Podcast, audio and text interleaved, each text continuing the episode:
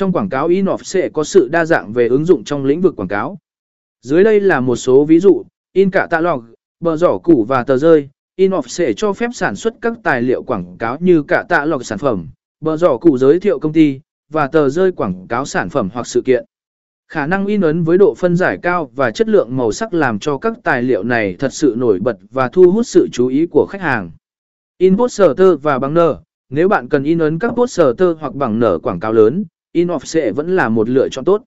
Độ phân giải và độ sắc nét của Inofse giúp hiển thị hình ảnh và thông điệp của bạn rõ ràng và cuốn hút. B-in